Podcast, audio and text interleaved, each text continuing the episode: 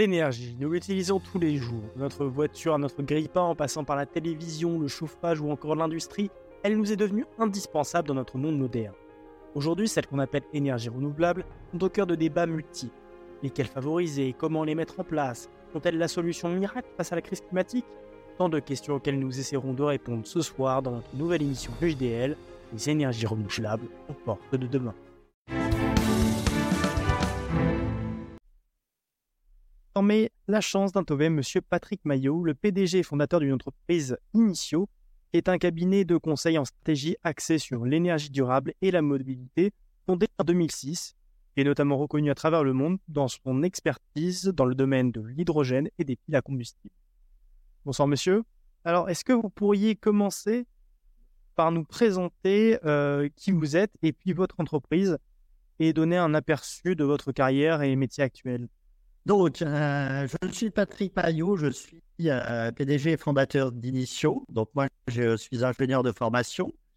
Euh, j'ai 50 ans, j'ai démarré ma carrière en 1997 comme ingénieur de développement chez Dassault dans le secteur de l'aéronautique. puis, je suis parti à l'étranger, d'abord en Belgique, où j'ai travaillé pour Catel dans les télécommunications. Et puis après, dans le, dans le conseil, j'ai travaillé chez Ernst Young euh, pendant 6-7 euh, ans. Et puis après, j'ai complété ma formation par un, MBA.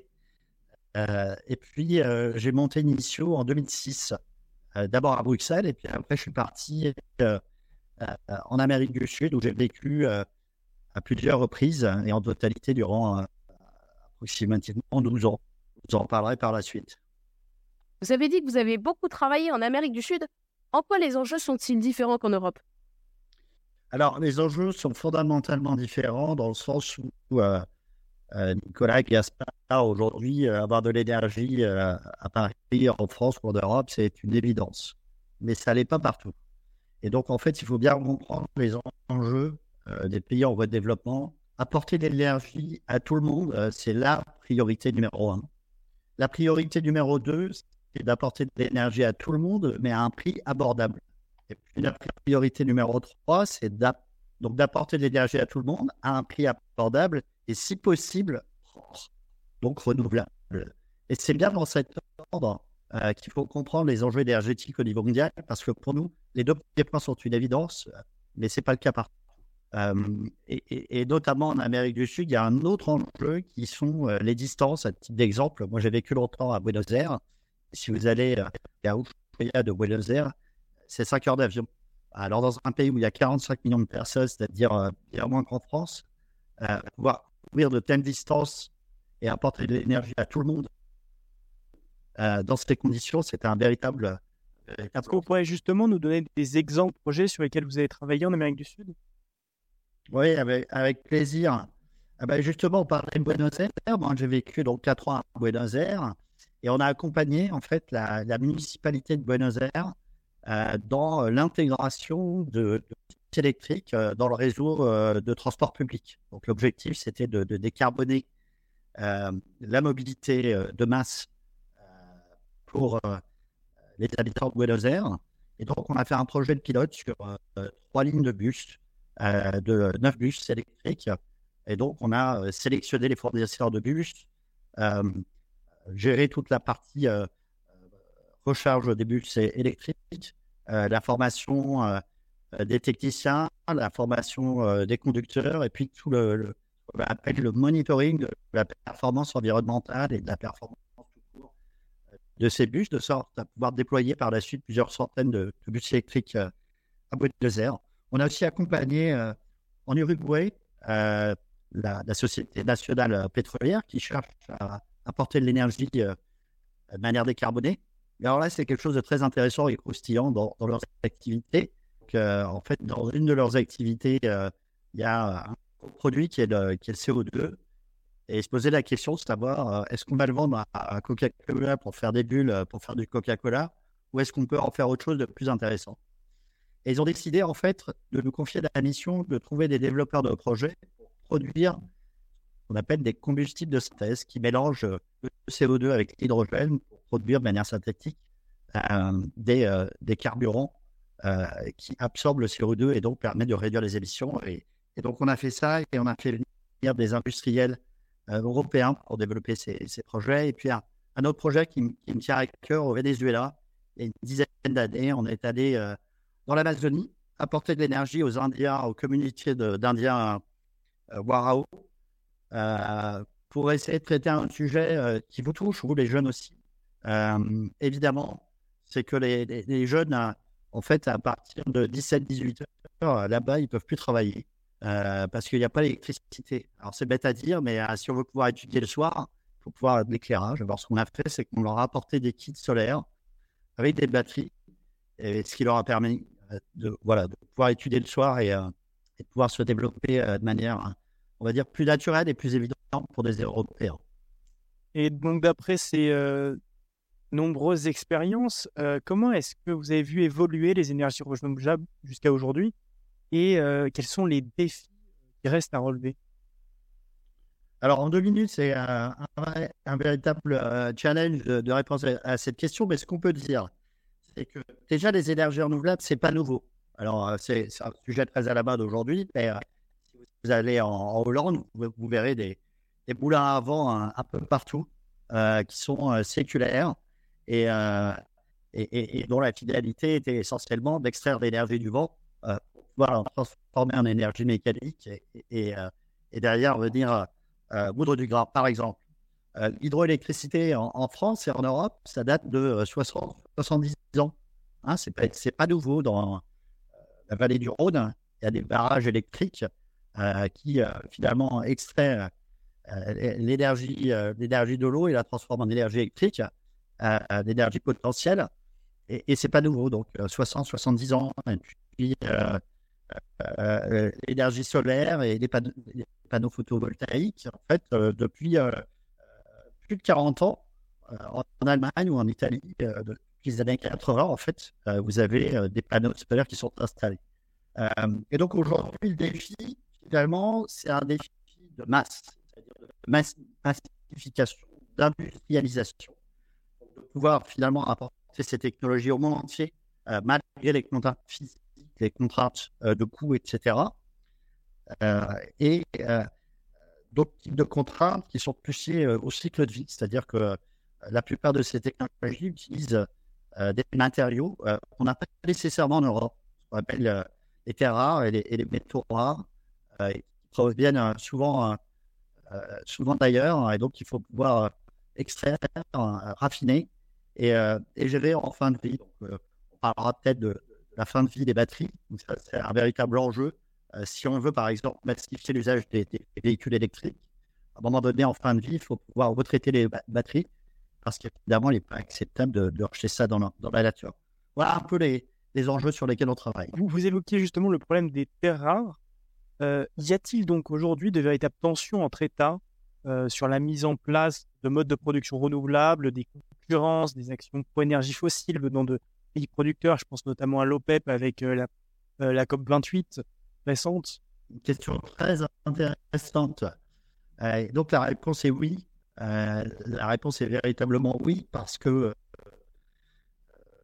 disons que les métaux et, les terres rares, il y en a un petit peu partout, mais pas forcément de manière très concentrée. Et nous, aujourd'hui, en France ou en Europe, la production minière, on n'aime pas trop ça. Euh, aujourd'hui, euh, si vous essayez d'ouvrir des mines en France, euh, c'est très compliqué. Il y aura un problème d'acceptation sociale. Et ce qui aujourd'hui est très compliqué en France, et malheureusement ou heureusement, suivant d'où on vient, plus facile dans certains, dans certains territoires, que ces métaux dont on a absolument besoin soient extraits et, et traités. Mais évidemment, dépendre de ces pays-là, euh, c'est pas souhaitable non Donc, on doit trouver des, accords euh, géopolitiques euh, durables qui permettent d'évacuer les tensions.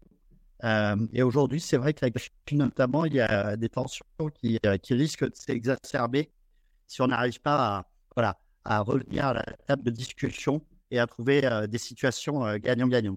ce que je tiens dire aussi, c'est que en ce moment, on dit, ben, en fait, veut arrêter la dépendance au pétrole et au gaz euh, notamment des pays du Moyen-Orient ou autres. Euh, je pense que il faut faire attention à ce qu'on dit sur ces aspects-là. Parce que ces pays-là, quelque part, dépendent de nous. on a, avec le pétrole et le gaz, quelque part, construit un cordon ombilical entre les pays du Nord et les pays du Sud, et eux dépendent de nous. Donc, si on arrête du jour au lendemain le pétrole et le gaz, qu'est-ce qui va se passer? Naturellement, ces pays vont s'appauvrir, naturellement, des crises humanitaires risquent de se produire et on sera les premiers touchés. Donc, il faut faire attention quand on parle de, voilà, de révolution énergétique. Je préfère le terme transition. Et, le, et, la transition énergétique, les deux mots sont importants. Et il ne faut surtout pas exacerber les tensions et déstabiliser les pays qui viendraient de fait des pays à risque. Et donc, il faut essayer d'envisager les choses dans le temps et travailler sur des technologies de transition. Et par exemple, on travaille beaucoup sur l'hydrogène vert, qui permettrait de, construire un avenir nettement plus durable et de permettre aussi à ces pays de continuer à créer de la valeur et à apporter de l'énergie et à nous apporter de l'énergie. Il y a également un autre enjeu, justement, par rapport aux énergies renouvelables, c'est leur rentabilité. Alors, à la fois économique, mais également productive. Euh, donc, quelles sont les énergies renouvelables les plus rentables sur donc, le plan productif et puis sur le plan financier? Très bonne question. Alors, la mauvaise nouvelle, c'est qu'il n'y a pas de réponse simple et surtout, il n'y a pas de réponse uniforme.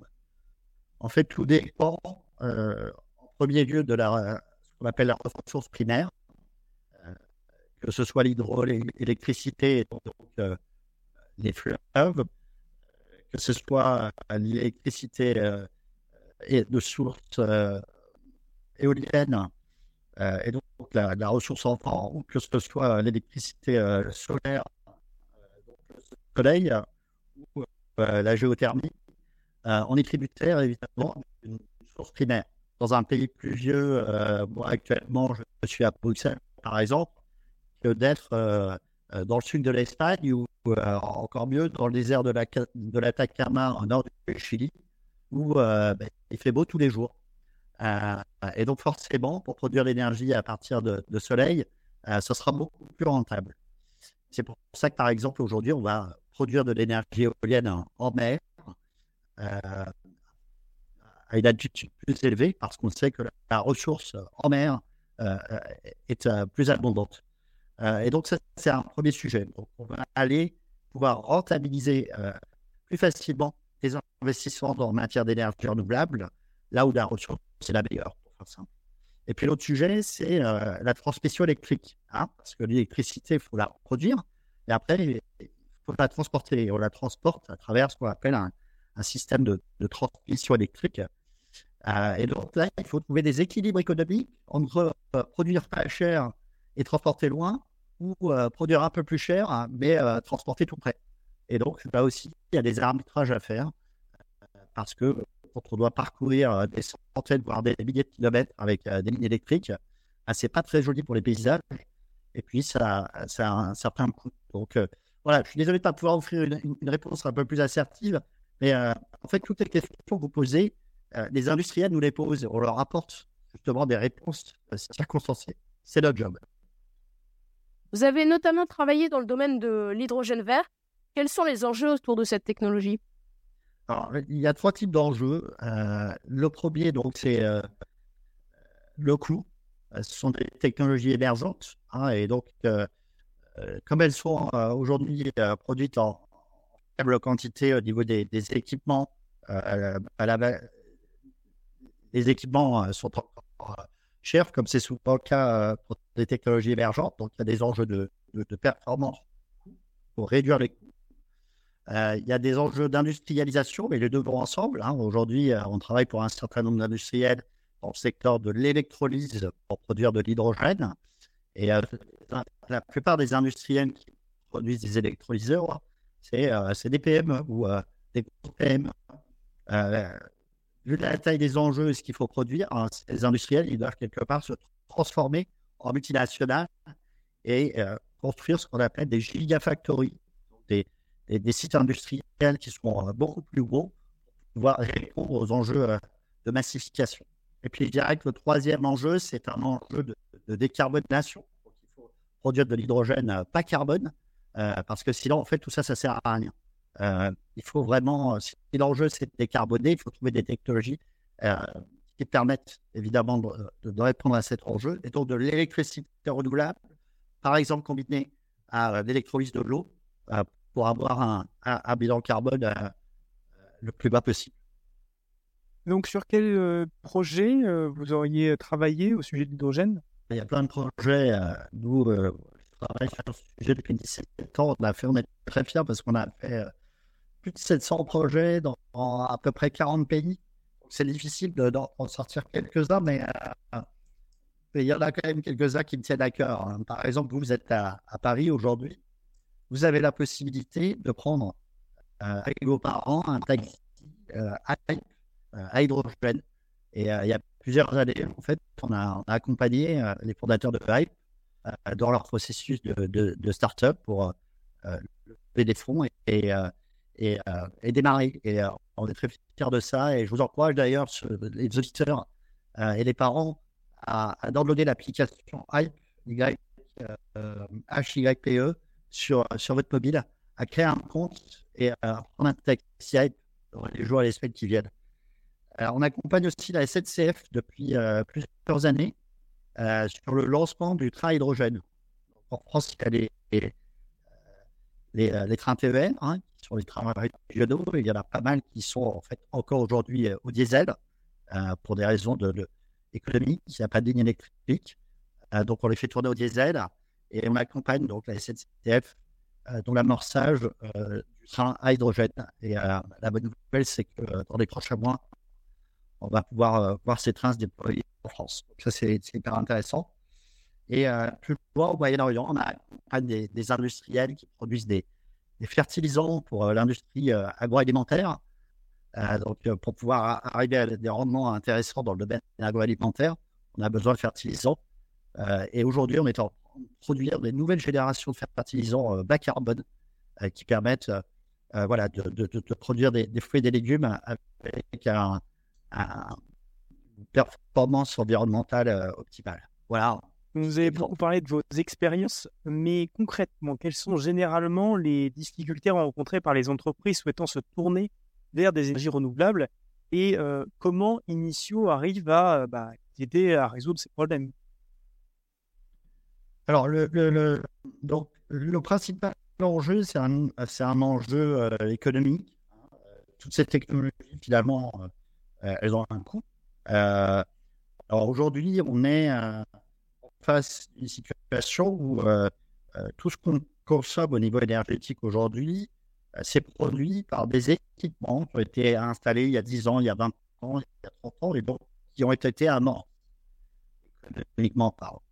Et donc, les nouveaux investissements, il bah, faut les financer. Et, et, souvent, ce sont des technologies qui sont encore un petit peu chères. Et donc, euh, trouver euh, ce qu'on appelle des modèles économiques euh, qui permettent aux industriels voilà, de financer l'adoption de ces technologies sans avoir un, impact trop sévère sur, sur leur compte de résultat. Donc, c'est des choses que nous avons. Et puis après, il y a un enjeu d'autorisation. Alors, en France, on aime bien, on a beaucoup de, voilà, de, de gens dans l'administration et on aime bien contrôler, tout contrôler, parfois trop. Euh, donc, il faut un permis, il faut une autorisation au niveau local, au niveau municipal, euh, euh, au niveau du département, au niveau de la collectivité, etc. etc. Et tout ça, en fait, ça coûte beaucoup de temps et finalement beaucoup d'argent. Un grand merci à vous, monsieur Patrick Maillot, pour vos explications. À très, vite. Merci. Au revoir, monsieur.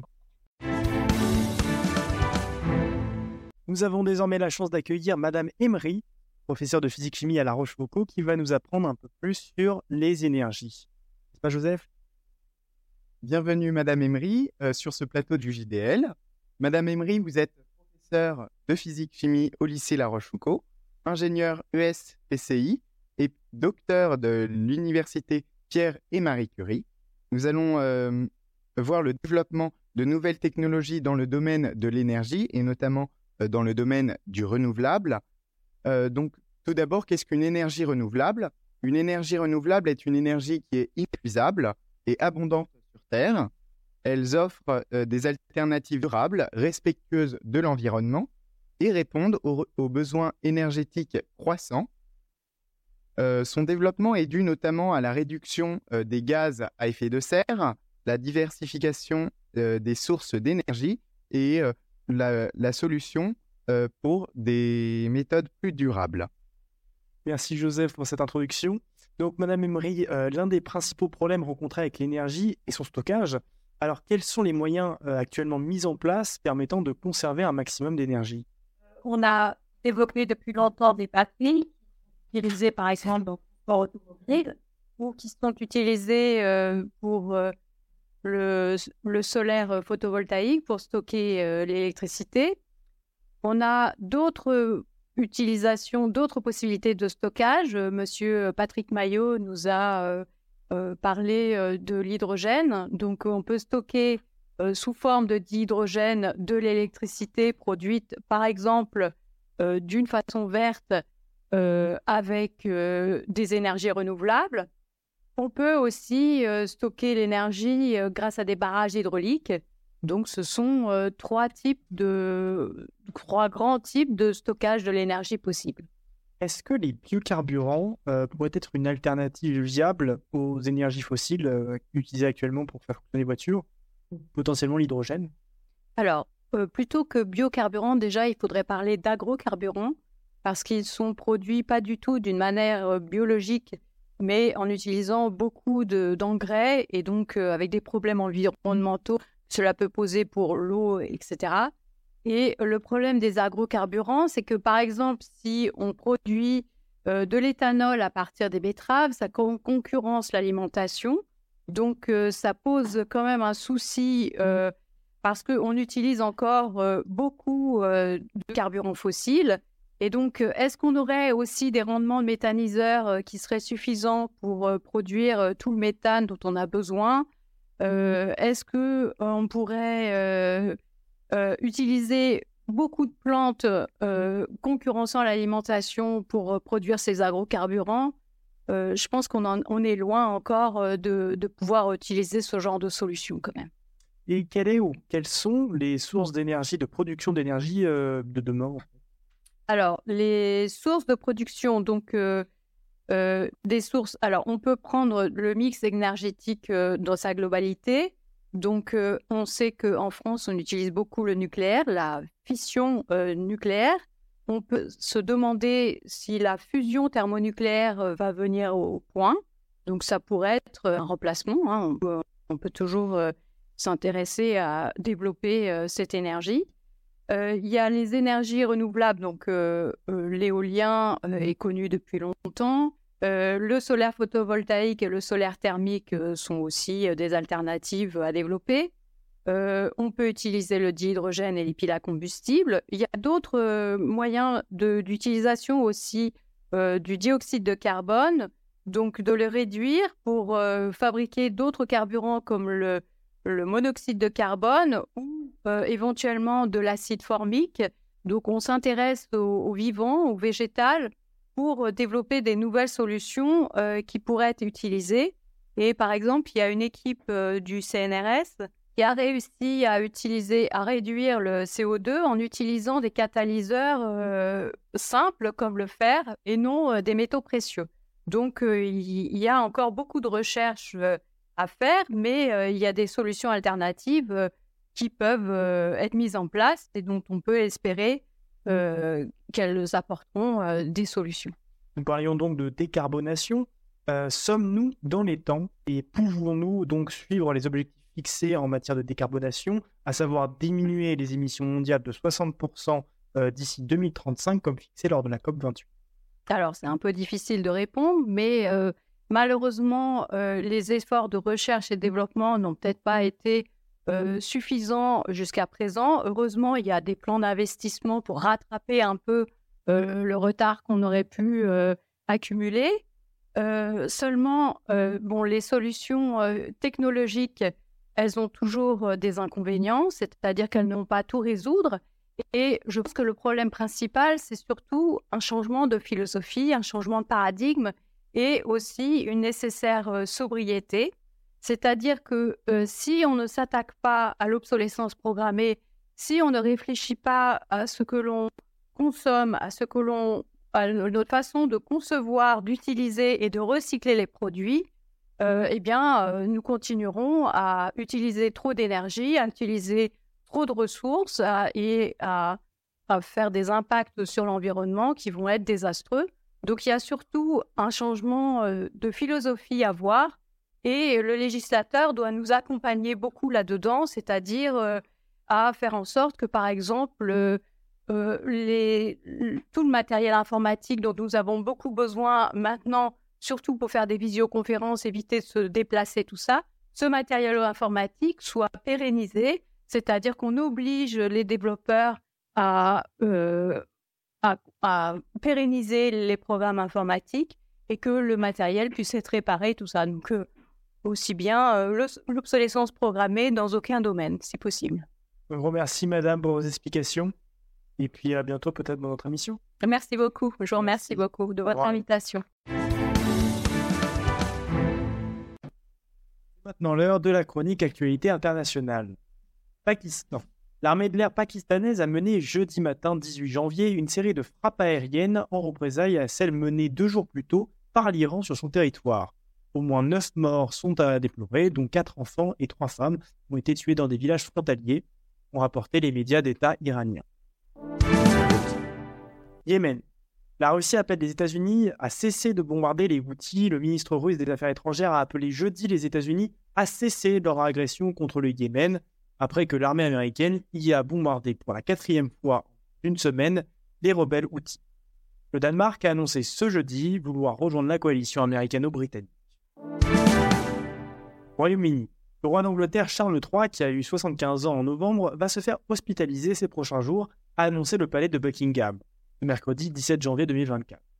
Il est atteint d'une hypertropie bénigne de la prostate. Cette maladie est fréquente chez les hommes âgés et n'est pas cancéreuse. France. La Chine est-elle à la tête d'une vaste opération de propagande à destination des Français sur YouTube? Dans une enquête, Le Monde épingle plusieurs chaînes sur la plateforme où l'on peut constater que des vidéos visant à promouvoir le régime chinois ont été postées et ont récolté plusieurs millions de vues. Il y aura en effet plusieurs chaînes euh, de propagande pro-Chine. Euh, Les chaînes concernées ont des noms aussi divers que variés comme 360 Visions, Dernière Minute, Monde Connecté ou Écopolitique. Toutes rassemblent des vidéos faisant la promotion des intérêts chinois et à destination d'un public francophone. Nous accueillons désormais Thomas Lafay pour sa chronique euh, et faire un petit cours footballistique. Bonjour Nicolas, alors Bonjour euh, Thomas. commençons ce point foot avec la plus prestigieuse des compétitions, euh, j'ai nommé la Ligue des Champions. En effet, le PSG euh, réalise un début de campagne plus que plus qu'inquiétant et même cliqué avec seulement euh, deux victoires pour deux défaites et deux matchs nuls. En six matchs, vous avez compris, euh, ce, qui est, du- jamais vu depuis l'ère euh, QSI sous le Qatar.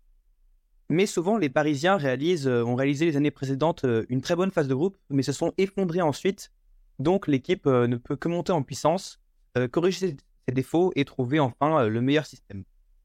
Le dernier match à Dortmund nous a bien montré que la confiance ne régnait pas dans les rangs parisiens.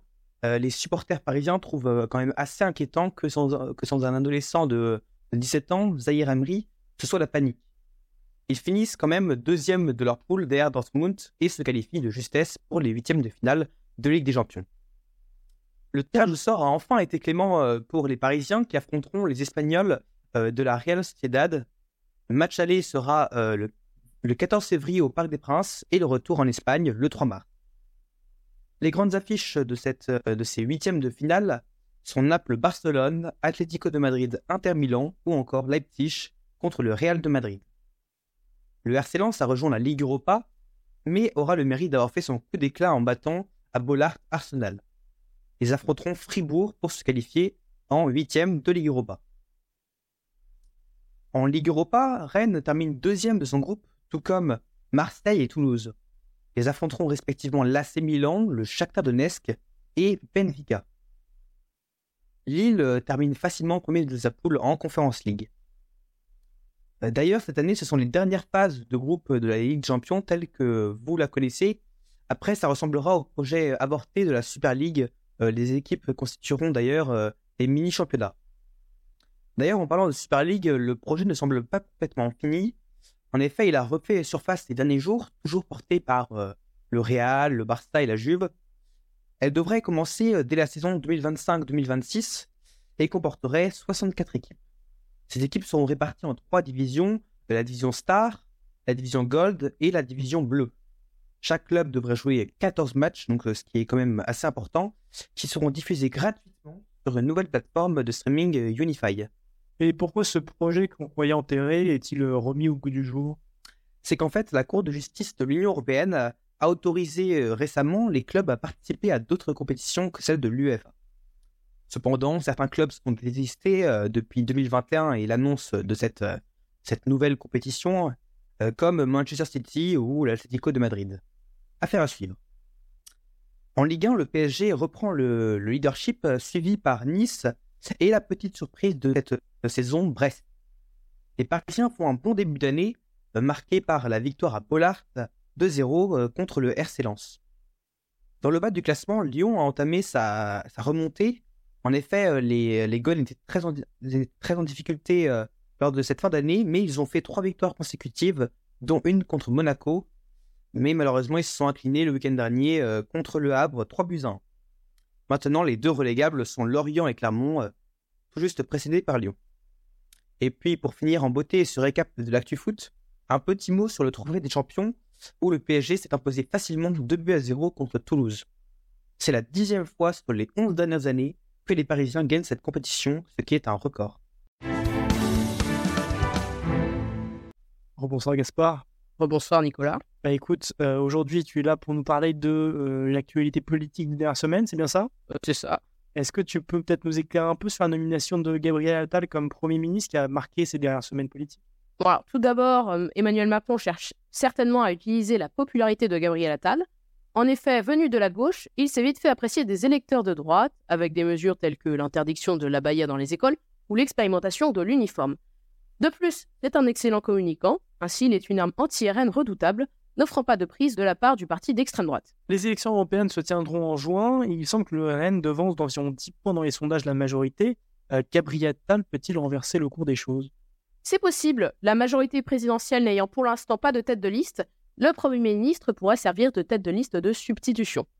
Et en ça, il pourrait permettre d'instaurer un match avec son alter ego frontiste Jordan Bardella, le jeune président du RN de 28 ans.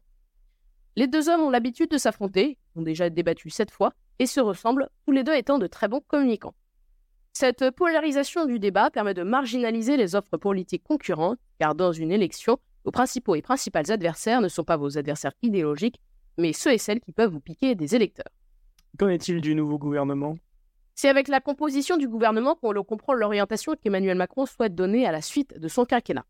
Avec la nomination de deux anciennes porte-paroles de Nicolas Sarkozy, Rachel Dati au ministère de la Culture et Catherine Vautrin au ministère du Travail, de la Santé et des Solidarités, Emmanuel Macron a réinventé l'UMP, comme le dit Richard Ramos, député modem du Loiret.